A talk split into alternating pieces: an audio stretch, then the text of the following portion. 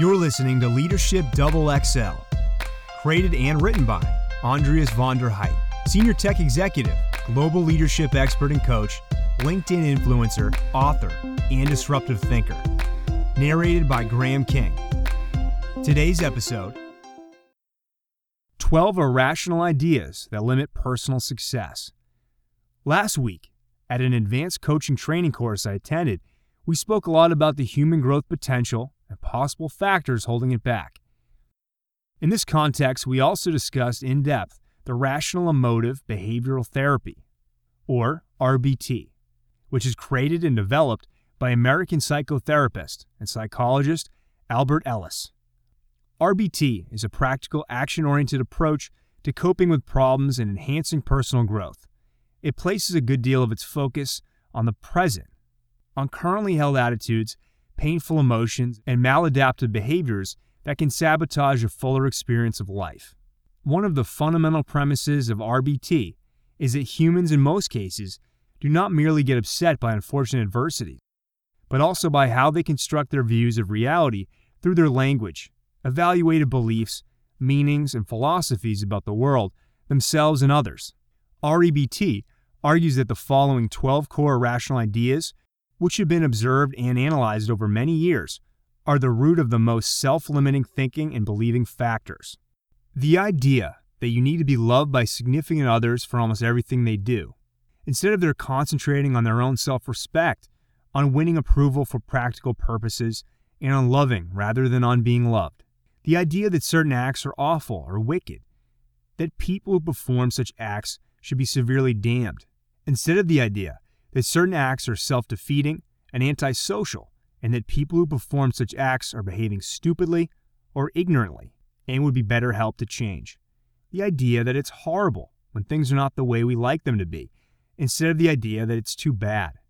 That we would be better to change or control bad conditions so that they become more satisfactory. And, if that is not possible, we better temporarily accept and gracefully lump their existence. The idea that human misery is invariably externally caused and is forced on us by outside people and events, instead of the idea that it's largely caused by the view that we take of unfortunate conditions. The idea that if something is, or may be dangerous or fearsome, we should be terribly upset and endlessly obsessed about it, instead of the idea that one would better frankly face it and render it non dangerous, and, when it's not possible, accept the inevitable.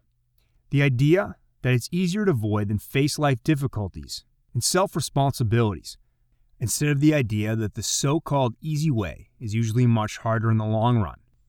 The idea that we absolutely need something other or stronger or greater than ourselves on which to rely, instead of the idea it's better to take the risks of thinking and acting less dependently. The idea that we should be thoroughly competent, intelligent, and achieving in all possible respects instead of the idea that we would better do rather than always need to do well and accept ourselves a quite imperfect creature who has general human limitations and special fallibilities. The idea that because something once strongly affected our life, it should indefinitely affect it. Instead of the idea that we can learn from our past experiences, but not be overtly attached to or prejudiced by them. The idea that because something once strongly affected our life, it should indefinitely affect it. Instead of the idea we can learn from our past experiences, but not be overly attached to or prejudiced by them. The idea that we must have certain and perfect control over things, instead of the idea that the world is full of probability and chance, and that we can still enjoy life despite this. The idea that human happiness can be achieved by inertia and inaction, instead of the idea that we tend to be happiest when we are vitally absorbed in creative pursuits, or when we're devoting ourselves to people or projects outside ourselves. The idea that we have virtually no control over our emotions and that we cannot help feeling disturbed about things.